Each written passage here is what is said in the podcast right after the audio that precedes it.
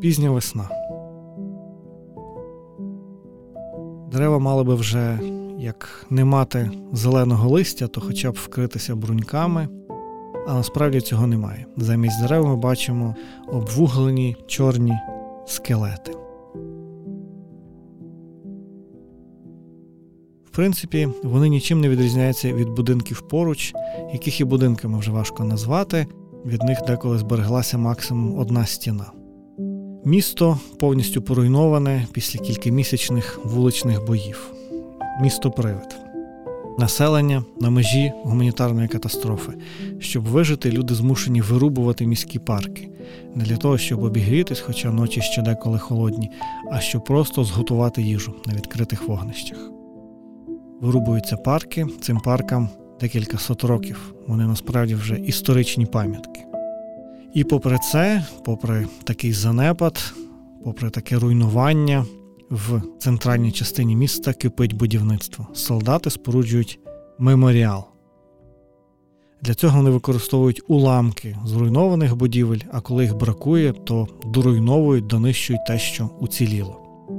Населення не може вижити, але першим ділом війська окупантів не займаються забезпеченням мінімальної інфраструктури. Вони будують меморіал полеглим воїнам, і першим ділом на ньому вибивають напис Вічна слава героям, які загинули в бою з німецько-фашистськими загарбниками за свободу та незалежність Радянського Союзу. Це історія, як створювався меморіал в парку Тіргартен в Берліні. Його було офіційно відкрито 11 листопада 1945 року, майже через 6 місяців після падіння Третього Райху. Чому ця історія так нагадує дії російських окупантів в містах півдня та сходу України? Іншими словами, чому так важливо зносити одні пам'ятники і встановлювати інші?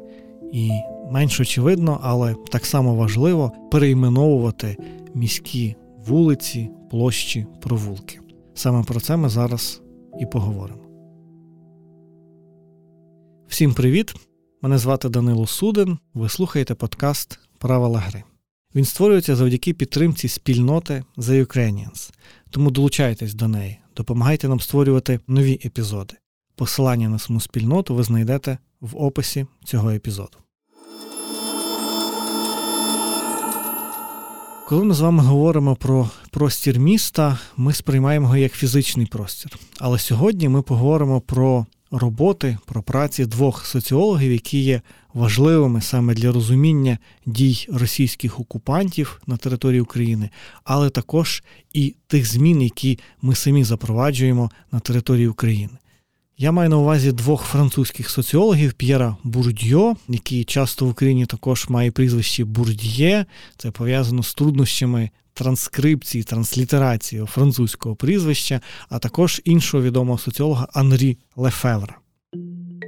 Вони показали, що простір міста, хоч ми його і сприймаємо як фізичний, тобто як мережу вулиць, будівель, пам'ятників, інших матеріальних об'єктів, зокрема, от всім нам відомих чи сумно відомих мафів чи в народі кіосків, насправді цей фізичний простір не є фізичним тільки. Насправді він пов'язаний з соціальним. Зокрема, П'єр Бурдьо показує, що фізичний простір підпорядковується соціальному. А Андрій Лефевр іде ще далі і каже: насправді фізичний простір продукується, виробляється соціальними відносинами.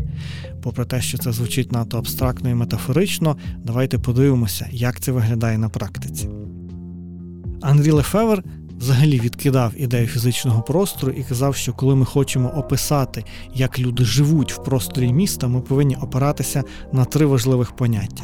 Перше з них це просторові практики, тобто те, як люди сприймають, але також що вони роблять в міському просторі. Саме це друге він називав так званим перформативним, так діяльнісним виміром простору. І на думку Лефевра, оці просторові практики є сполучною ланкою між простором проживання і простором задуму.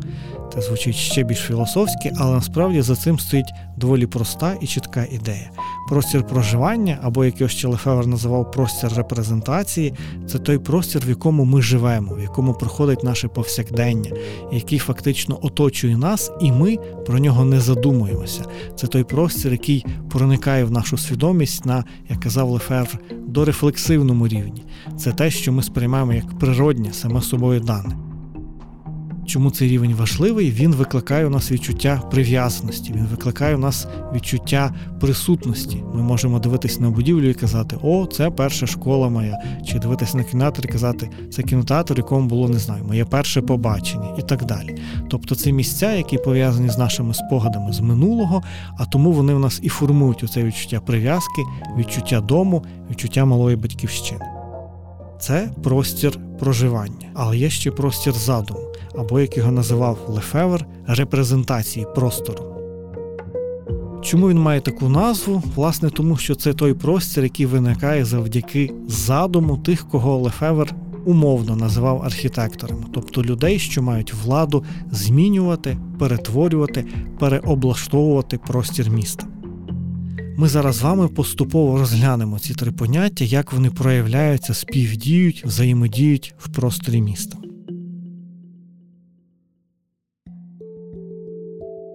Отже, якщо говорити про простір задуму, то він рідко коли є випадковим, особливо в містах, які перетворювалися, змінювалися в 20-му і в 21-му сторіччі. Він відповідає певній ідеології, певним цінностям.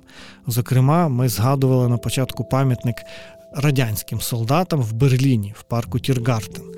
По-перше, сам напис на пам'ятнику є не випадковим. У ньому присвята радянським солдатам, які полягли в боротьбі за свободу СРСР.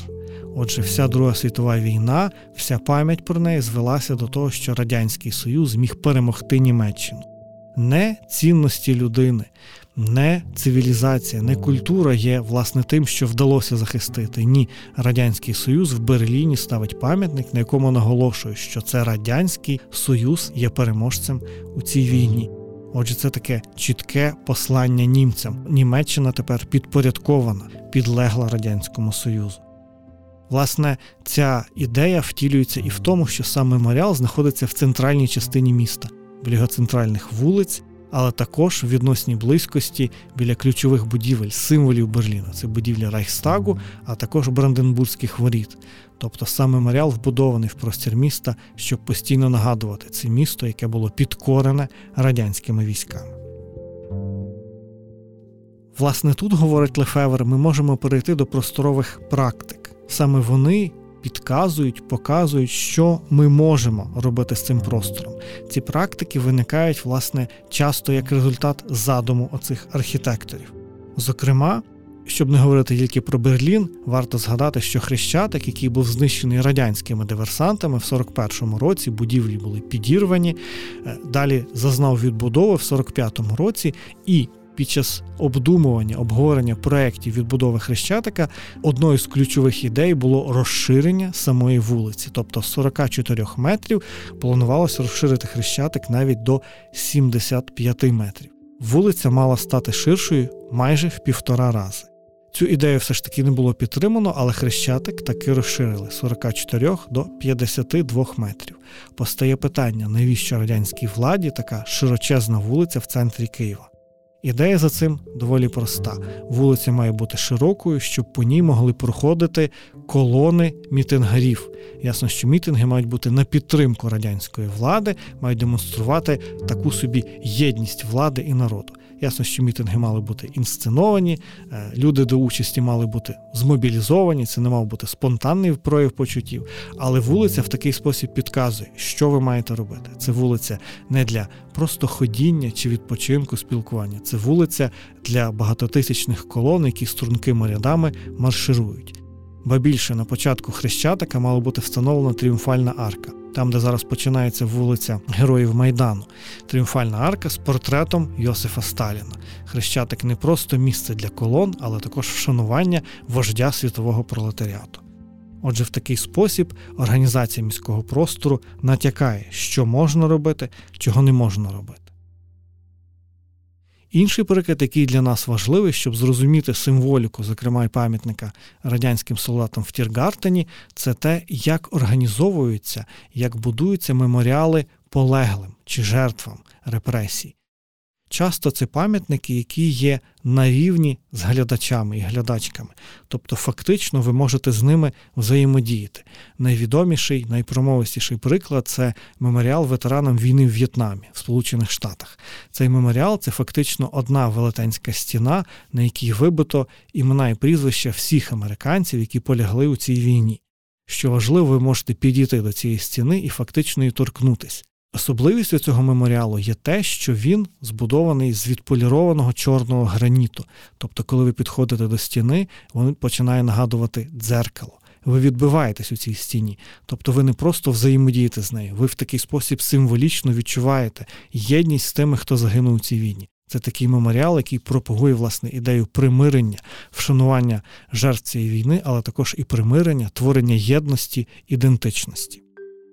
Ми можемо згадати інший меморіал, який є в Берліні, меморіал жертв Голокосту. Це понад дві тисячі доволі невисоких, десь до пояса, деколи вищих кам'яних брил, які розташовані на доволі великому просторі. Це кам'яні такі прямокутники, паралелепіпеди, які нагадують лабіринт. Ви між ними можете блукати і заблукати.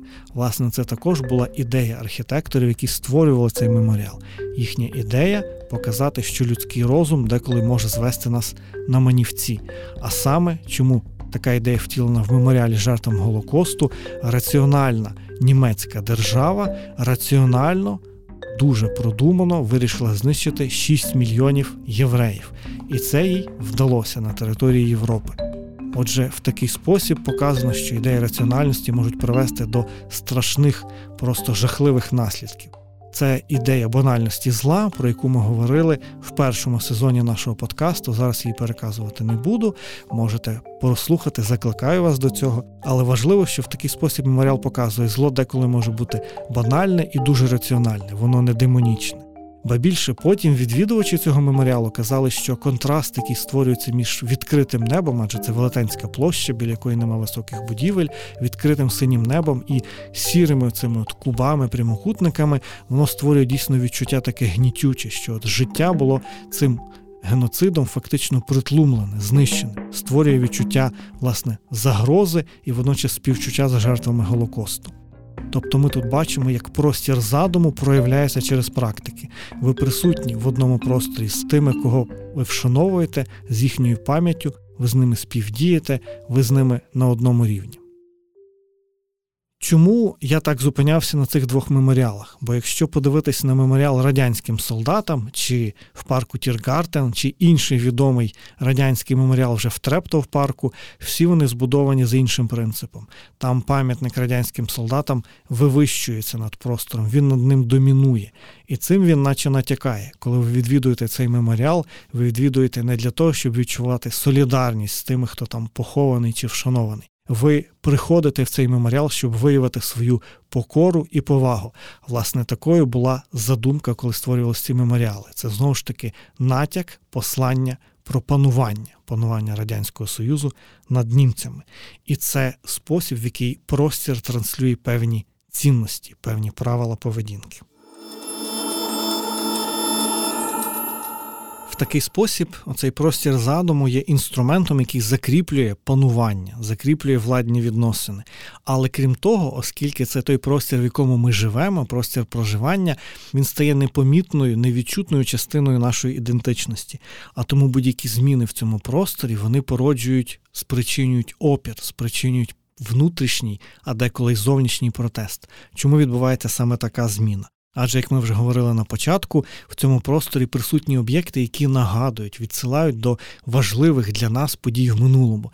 Знищення, зміна цих об'єктів е, раптом виглядає, наче стирання нашої пам'яті, стирання нашої присутності в цьому місці, в цьому просторі. Саме тут, якраз до нашого аналізу, повертаються вулиці. Вулиці є важливими, назви вулиці є важливими, але для цього ми повинні вже скористатись не теорією Лефевра, а теорією П'єра Бурдьо. І тут ми мусимо також ввести декілька нових понять. Зокрема, П'єр Бурдьо заявив, що соціальний порядок втілюється, чи як він казав, об'єктивується, так матеріалізується через фізичний простір і таким чином стає принципом сприйняття світу. Соціальний порядок для нас це важливо, це система відносин, але в якому сенсі, як система ієрархії. Одні групи стають більш важливі, інші менш важливі, одні цінності важливі, інші не важливі. І оцей соціальний порядок, оця ієрархія, вона втілюється у фізичному просторі, зокрема, і через назви вулиць.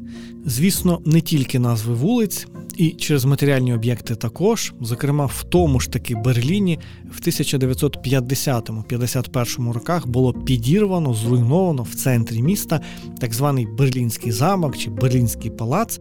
Це родовий замок Гогенцолернів, династії, Пруської династії, яка правила спершу Прусію, потім об'єднаною Німеччиною. І цей замок був створений, побудований ще в 12 столітті. Він далі перебудовувався, змінювався, але це така будівля, яка демонструє тяглість. Тривалість німецької історії він був знищений окупаційними радянськими військами з двох причин: по-перше, тому що це був символ дворянськості, яку радянська ідеологія відкидала, але також тому, що це був символ тривалості німецької державності. На місці цього замку спершу було зроблено порожню площу, так само як в Хрещатику, до речі, для масових мітингів. Зокрема, планувалося, що на цій площі може одночасно перебувати 300 тисяч глядачів. А якщо вони йдуть колонами, то майже 800 тисяч можуть протягом кількох годин пройтись через цю площу. Знову ж таки, така демонстрація, що ви маєте робити з цим простором, але в контексті теорії Бурдьо і які цінності є важливі: цінності німецької державності, цінності тяглості, традиції вже є неважливі. Вони відкидаються. Згодом на місці цього замку було збудовано так званий Палац Республіки. Це будівля була формально так парламенту Німецької Демократичної Республіки, Східної комуністичної Німеччини. І після 90-го року, коли соціалізм в Німеччині було повалено, Німеччина була об'єднана, постало питання, що ж робити з цим соціалістичним палацом республіки. Його зносити, на його місці відбудувати замок. Дискусії були тривалими. Одразу скажу, що протягом 2009-2020 року Берлінський замок було відбудовано відновлено. Ми таку саму логіку можемо бачити і в інших містах, зокрема, куди приходив радянський тоталітаризм. В Києві в 30-х роках було знищено, підірвано так само Михайлівський собор, знову ж таки через питання цінностей цінності, які репрезентував, представляв собор, були несумісними з радянською ідеологією. І, як не дивно, нічого несподіваного, на місці Михайлівського собору планувалось збудувати музей Леніна. На щастя, він там збудований не був, його збудували в іншому місці, але сама логіка заміна одного матеріального об'єкта на інший і символізує оцю зміну цінностей. Насправді назви вулиць також відображають ієрархію цінностей. Зокрема, варто придивитись, які назви отримують центральні вулиці, площі міста, а які опиняються назви в другорядних, менш важливих провулках, вуличках і так далі. Зокрема, якщо подивитися на українські міста, то в центрі Києва була площа жовтневої революції. Після проголошення української незалежності в 91-му році ця площа жовтневої революції, центральної події для радянської ідентичності, радянської ідеології, було перейменовано на всім нам відомий майдан незалежності. Ми одні цінності заміняємо іншими, показуємо, що тепер є в центрі нашої ієрархії. Так само у Львові центральний проспект, проспект Леніна, був перейменований на проспект Свободи. І в Харкові площа Дзержинського була перейменована на площу свободи. Можна сказати, що це певна випадковість, е, певне якесь таке бажання подолати радянський спадок в поспіху, так, в якійсь непродуманості. Але насправді за цими змінами стоїть дуже чітка логіка, і це дуже гарно видно, якщо придивитися, поцікавитись, які назви були в цих вулиць і площ в часи нацистської окупації. Зокрема, у Львові проспект Свободи, а радянський проспект Леніна в часи нацизму мав назву Адольф Гітлер Плац. В Харкові площа Дзержинського, згодом площа Свободи в часи нацистської окупації мала, здавалось би, безневинну назву площа Лейштандарт СС. Це німецька дивізія, окей, вшановану німецьку дивізію в назві площі, але повна назва цієї дивізії звучить дещо цікавіше. Це дивізія Лейбштандарт СС Адольф Гітлер. Тобто в центральній площі міста знову ж таки закладено ідея, що це площа на честь Адольфа Гітлера. Чому? Тому що в нацистському режимі Гітлер є тою центральною фігурою, довкола якої обертається вся німецька ідеологія і німецька політика. Так само пам'ятники Леніну радянська влада не випадково ставила їх на всіх центральних вулицях чи площах міста, знову ж таки для репрезентації і ідеології, і певних цінностей. Деколи це доходило майже до абсурду. Зокрема, на Хрещатику в певний історичний момент існувало три. Пам'ятника Леніну на початку, залежно з якого боку, звісно, дивитись хрещатика, зокрема, всім відомий пам'ятник, який було повалено е, в Ленінопад після чи під час Революції Гідності, пам'ятник біля Бесарабки, також був пам'ятник на площі. Жовтневої революції, там був монумент на честь жовтневої революції. І ясно, що центральним елементом монументу був знову ж таки Ленін. І пам'ятник, який вже був схований, але в музеї Леніна. Зараз це національний музей. Отже, е, всі фактично ключові точки Хрещатика мали в собі Леніна. Чи коли ви заходите Хрещатик з одного боку, чи з іншого, ви зустрічаєтесь з Леніном, чи в центрі Хрещатика, знову ж таки Ленін. Ясно, що після 91-го року ці монументи були знищені, і, зокрема, на Майдані Незалежності замість монумента Леніну ми отримали монумент, який вже вшановує незалежність України.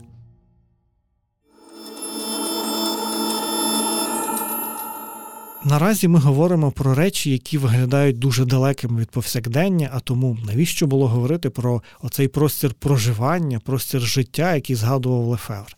Але насправді навіть в дрібніших деталях можна побачити, як ідеологія пронизує повсякдення. Ідеальним прикладом тут, як на мене, виступає дискусія про так звані псевдосталінки в Москві. А саме в Москві на початку 21-го століття в забудовників з'явилась мода будувати будівлі в так званому сталінському стилі, тобто той архітектурний стиль, який запровадився, був запроваджений радянською владою в 30-50-ті роки. Отримав, власне, тому й таку назву сталінський. Отже, ці будівлі 21 го століття копіювали зовнішній вигляд, стилістичні елементи саме сталінських будівель. Але одразу ж на них з'явилися критики серед населення Москви, які казали, що ці псевдосталінки дійсно є псевдо, оскільки вони відходять від ключового принципу, який лежав в основі оригінальних сталінок. А саме в оригінальних сталінках, навіть якщо це житлові будинки, спершу продумувався фасад, загальний вигляд будинку, а тоді, вже коли було продумано його розміри, е, кількість поверхів і так далі, розплановувалися внутрішні приміщення. Тобто житлові квартири розплановувалися вже постфактом. Їх треба було фактично втіснити в той простір, який був запланований наперед. Натомість псевдосталінки будувалися в інший спосіб. В них спочатку розплановувались квартири, а тоді вже їх намагалися під них збудувати правильний псевдосталінський фасад. Отже, ми тут бачимо, як цінності транслюються навіть в тому, як планується будинок. В сталінському режимі комфорт, зручність самої людини не важливий. Важливим є те, як цей будинок виглядатиме ззовні. І відповідно до цього вже змінюється, облаштовується внутрішній простір. Людина фактично виступає підпорядкована умовам свого проживання. Натомість в псевдосталінках цінності вже дещо змінилися. Ключовим є комфорт людини, а вже після того вигляд загальної будівлі. Ви скажете, гаразд, Москва 21 століття, але варто подумати, що йдеться про 30-ті роки. Сталінський режим каже, те, як живе людина, має підпорядковуватись рішенню архітектора. Тобто не те, чи вам зручно, а те, як вирішив архітектор, а ви вже підлаштовуєтесь. І це дуже важливі цінності, які фактично є втіленням, матеріальним втіленням тієї відомої фрази, яку сказав свого часу Володимир Маяковський, коли він намагався зневажити цінність однієї людини, коли він казав російською єдиниця ноль, єдиниця ніщо. Тобто одиниця, одна людина не має жодного значення, вона не важлива. Важливим є тільки колектив. Сталінські будівлі є практичним втіленням і виявом, і трансляцією цієї ідеології. Людина в цій будівлі так і відчуває себе нічим дрібним гвинтиком велетенської системи.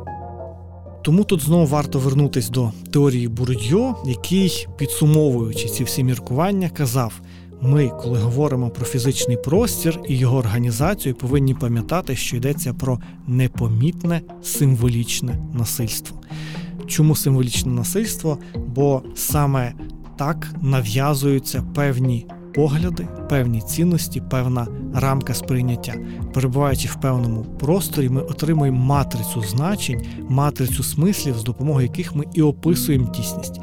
Фактично, простір, назви вулиць, пам'ятники, програмує нас, як ми будемо сприймати, що є нормально, що ненормально, що правильно, що неправильно, і в такий спосіб і над нами здійснюється оце символічне насильство. Воно не є фізичним, воно не є психологічним, воно стосується світу символів, тобто світу способів описати довколишню дійсність.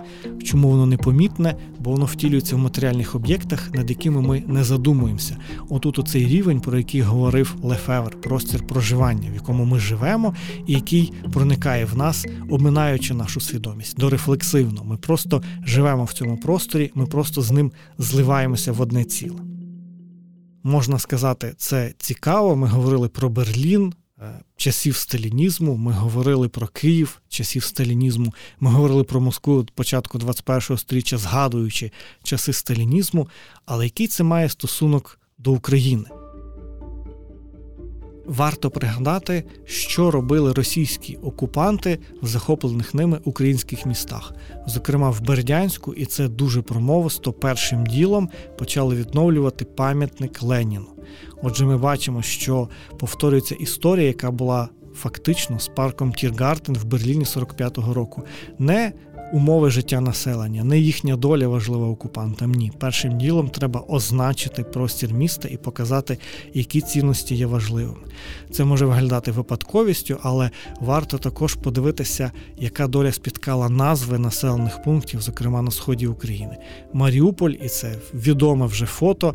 Е, в першим ж ділом окупанти замінили таблички на в'їзді в місто. Замість написів українською Маріуполь вони замінили на напис російською.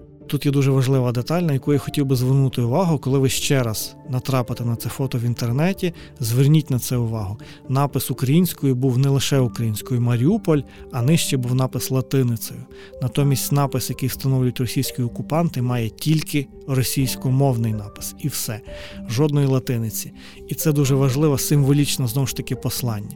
Якщо в наших назвах є натяк чи припущення, що на цій території можуть бути люди, які не знають кирилиці, але знають латиницю і можуть прочитати назву населеного пункту, то російські окупанти, наче показують, це територія руского міра, куди ніхто сторонній потрапити просто не може по замовчуванню. Так, це виключно територія Росії. Жодні чужі тут не очікуються. Це таке встановлення свого символічного панування. Ми знаємо, що тимчасового, але дуже промовисте. Або інший випадок, коли селище Нікольське на Донеччині було перейменоване в Володарське. Це дуже цікаво, бо селище Нікольське, назва сама Нікольське, походить з часів до 1917 року, до радянських часів, і її було замінено на назву Володарське, тому що Володарське названо на честь більшовика Володарського. Тобто російські окупанти знову ж таки вирішили вернутися в Радянський Союз і показати, які цінності важливі для них. Це радянські цінності. Ми вертаємось до радянських назв. Пояснення того, як змінюється, перетворюється міський простір, виходячи з теорій Бурдьо чи Лефевра, виглядає достатньо песимістичним, адже є ті люди, які мають владу, і саме вони перетворюють міський простір, а люди виявляються тут безпомічними, підпорядкованими, їх програмують на певні цінності, моделі поведінки. Насправді це не так. Насправді, вже в самого Лефевра в ідеї просторових практик закладена ідея опору.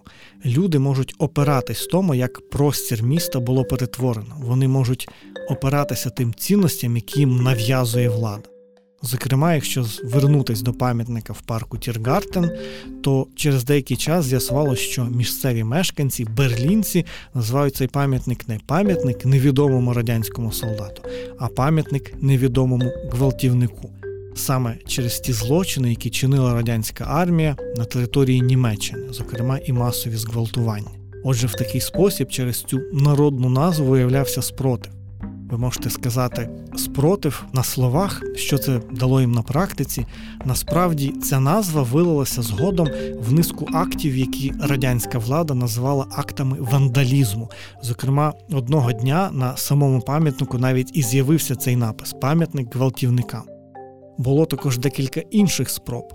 Вони настільки злякали радянську владу, що і вдумайтесь в це, відвідини цього меморіалу були заборонені. Тобто меморіал, який мав виконувати функцію натякання, пояснення німцям, що ось хто над ними справді домінує, вона була заблокована радянська влада просто заборонила відвідувати цей пам'ятник будь-кому. Він був відкритий до відвідин тільки на 9 травня і тільки для офіційних делегацій. Отже, таким чином цей народний спротив раптом виявився ефективним. Пам'ятник перестав виконувати свої функції. Він був присутній, але жодним чином він не впливав на поведінку самих людей. Вони ефективно йому опиралися. Ми можемо бачити схожий процес і в Україні. Саме та кампанія, яка зараз відбувається, з перейменування вулиць, з повалення радянських пам'ятників, вона теж є наслідком дискусії, які цінності, які ідентичності є для нас важливими. Зокрема, повалення пам'ятника радянським воїнам чи перейменування назв вулиць. І деколи це породжує дивні химерні якісь дискусії, чому е, знімати назву площі Льва Толстого в Києві. Але звучить дуже гарний аргумент у відповідь: ми повинні в першу чергу вшановувати людей, які були важливими для української культури. І не всі гідні діячі вже отримали своє увіковічення, зокрема і в назвах вулиць. Це важливо, бо це показує, ми перебуваємо в процесі переосмислення української ідентичності, творення якогось її нового виміру, нового аспекту. І він зараз втілюється в матеріальному просторі і навіть в символічному просторі. Саме це і є ознакою того, що Україна змінюється, перетворюється, і знову ж таки, як на мене, це ознака того, що ми переможемо. Дякую, що прослухали цей епізод. Долучайтесь до спільноти The Ukrainians. Це допоможе нам створювати нові цікаві епізоди правил гри.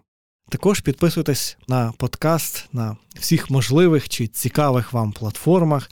Зокрема, не забувайте ставити зірочки в Apple Podcast, коментувати, а також поширювати вже через ті канали, соціальні мережі, які вам більш зручні.